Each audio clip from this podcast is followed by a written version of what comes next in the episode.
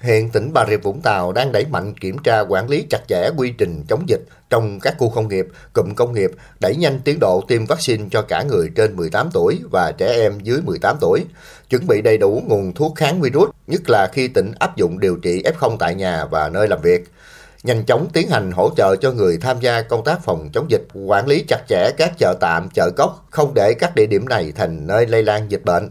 Theo ông Trần Văn Tuấn, Phó Chủ tịch Ủy ban Nhân dân tỉnh Bà Rịa Vũng Tàu, dịch bệnh đang diễn biến phức tạp và lây lan mạnh vào cộng đồng. Tuy nhiên, không vì đó mà mất bình tĩnh, phải có các giải pháp chống dịch phù hợp, hiệu quả. Đến nay, tỷ lệ người trên 18 tuổi tiêm đủ hai mũi vaccine của tỉnh đã đạt hơn 80%, nên số lượng F0 chuyển nặng có tỷ lệ rất thấp. Công tác điều trị bệnh nhân COVID-19 của tỉnh cũng đang được thực hiện rất tốt. Do đó, việc vận hành giải pháp phòng chống dịch trong thời gian tới phải được thực hiện dựa trên nguyên tắc thích ứng linh hoạt. Tỉnh xác định tiếp tục thực hiện nghị quyết 128 của chính phủ, vừa kiểm soát giảm thiểu F0, vừa có phương án phục hồi kinh tế xã hội. Cụ thể, sẽ kiểm soát chặt đối tượng nguy cơ lây lan dịch bệnh từ bên ngoài vào. Người dân trong địa phương đã lây lan với nhau, phải khẩn trương khoanh vùng dập dịch.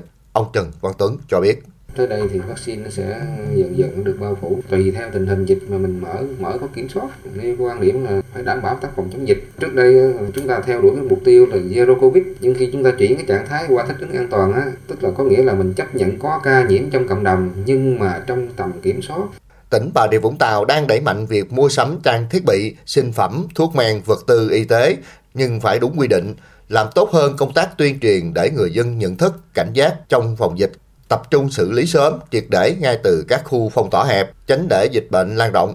Đồng thời kêu gọi và vận động đội ngũ y bác sĩ về hưu, sinh viên ngành y tham gia công tác phòng chống dịch, chuẩn bị chu đáo để thực hiện tốt việc điều trị người nhiễm SARS-CoV-2 tại nhà và nơi làm việc. Trong đó phải chú trọng đến ổn định tâm lý và các giải pháp chăm sóc trực tuyến trực tiếp cho các F0.